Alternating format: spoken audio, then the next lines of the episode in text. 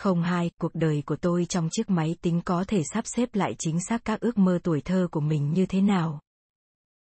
Làm sao để mọi người có thể liên kết được với những ước mơ tuổi thơ của họ? Là một nhà khoa học, trước đây tôi đã không mấy để ý tới những câu hỏi như vậy.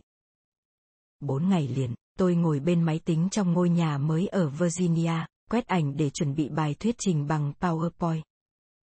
Tôi quen tư duy trực quan, nên bài thuyết trình sẽ không cần văn bản. Tôi thu thập 300 ảnh của gia đình, sinh viên và đồng nghiệp, cùng những hình đặc sắc có thể minh họa cho những mơ ước tuổi thơ. Tôi ghi vài lời lên mỗi hình để khi đứng trên bục giảng, chúng sẽ nhắc tôi cần nói những gì. Trong khi chuẩn bị bài, cứ 90 phút tôi lại đứng dậy chơi với các con. Dài thấy sự cố gắng của tôi, nhưng vẫn nghĩ tôi đã dành quá nhiều thời gian cho bài giảng, nhất là lại vào lúc chúng tôi vừa chuyển tới ngôi nhà mới. Cô muốn tôi phải sắp xếp những thùng đồ còn chất ngổn ngang quanh nhà. Lúc đầu Giai không định dự buổi thuyết trình. Cô thấy cần ở lại Virginia với các con và giải quyết một đống thứ phát sinh do việc chuyển nhà.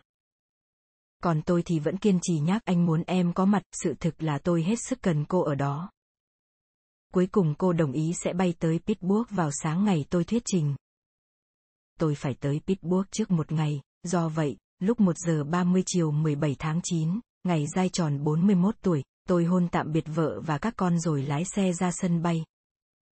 Chúng tôi đã kỷ niệm sinh nhật giai ngày hôm trước với bữa liên hoan nhỏ ở nhà anh của cô. Dù vậy, việc lên đường của tôi vẫn là một nhắc nhở không vui với giai rằng cô sẽ không có tôi cho sinh nhật này và tất cả các sinh nhật kế tiếp.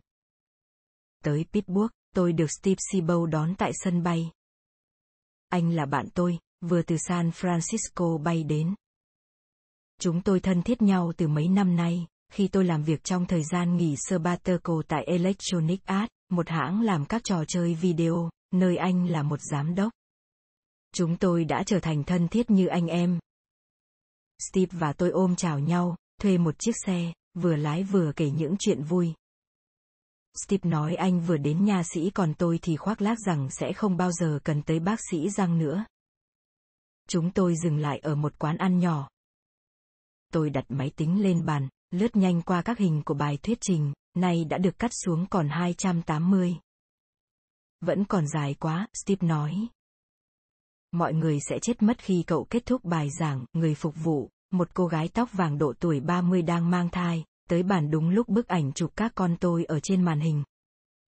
Các cháu bé thật xinh, cô nói, và hỏi tên các con tôi. Tôi bảo cô. Đây là Dylan, Logan, Chloe, cô nói con gái cô cũng tên Chloe, và cả hai chúng tôi cùng cười vì sự trùng lập đó. Steve cùng tôi tiếp tục xem các hình trên PowerPoint. Khi cô gái mang thức ăn tới, tôi chúc mừng cô sắp có con. Chắc chắn là cô rất vui mừng, tôi nói, không hẳn như vậy, cô đáp. Đó chỉ là một sự ngẫu nhiên, khi cô bước đi, tôi ngạc nhiên về sự thẳng thắn của cô. Lời nói ngẫu hứng của cô nhắc nhở tôi về những nhân tố ngẫu nhiên tham gia vào cả sự sinh ra với cuộc sống và sự ra đi vào cõi chết. Đây là người đàn bà, có một đứa con qua một sự ngẫu nhiên, mà chắc chắn cô sẽ yêu thương nó. Còn với tôi, qua sự ngẫu nhiên của căn bệnh ung thư, tôi sẽ phải bỏ lại ba đứa con lớn lên thiếu vắng tình thương yêu của cha.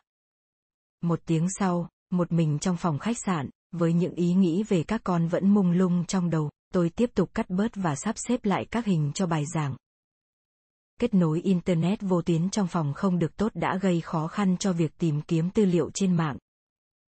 Thêm nữa, tôi bắt đầu thấy hiệu ứng của đợt hóa trị liệu từ mấy ngày trước. Tôi bị chuột rút, buồn nôn và đau bụng. Làm việc tới nửa đêm, tôi thiếp đi, rồi hốt hoảng tỉnh dậy lúc 5 giờ sáng. Một phần trong tôi đã hoài nghi liệu bài nói chuyện có được suôn sẻ. Tôi nghĩ, đó là hậu quả của tham vọng muốn nói về cả cuộc đời của mình chỉ trong một tiếng đồng hồ. Tôi vẫn loay hoay, cân nhắc, sắp xếp lại các hình. Tới 11 giờ, tôi thấy mọi thứ sáng sủa, mạch lạc hơn. Tất cả rồi sẽ ổn. Tôi đi tắm và mặc đồ. Cuối buổi sáng, Giai từ sân bay tới, rồi cùng ăn trưa với Steve và tôi. Chúng tôi có một cuộc trao đổi nghiêm túc, Steve hứa sẽ giúp quan tâm tới Giai và các con tôi, 1 giờ 30 chiều, một phòng máy tính, nơi tôi đã làm việc rất nhiều thời gian ở đó, được dành để vinh danh tôi, tôi chứng kiến lễ kéo rèm trương tên tôi trên cửa. 2 giờ 15, ngồi trong phòng làm việc, tôi lại cảm thấy thật kinh khủng. Hoàn toàn mệt mỏi và kiệt quệ, tưởng lúc lên bục giảng, chắc sẽ phải đóng bộ tã dành cho người lớn mà tôi đã cẩn thận mang theo. Steve bảo tôi cần nghỉ một chút trên ghế đi văng và tôi đã nằm xuống, nhưng vẫn đặt máy tính trên bụng để xem lại bài thuyết trình. Tôi cắt thêm 60 hình nữa. Lúc 3 giờ 30, một vài người đã bắt đầu xếp hàng đợi vào nghe tôi nói. 4 giờ, đứng dậy khỏi ghế, tôi thu mấy thứ đồ, dạo bước qua khuôn viên đại học để tới giảng đường. Còn gần một giờ nữa, tôi sẽ phải lên bục giảng.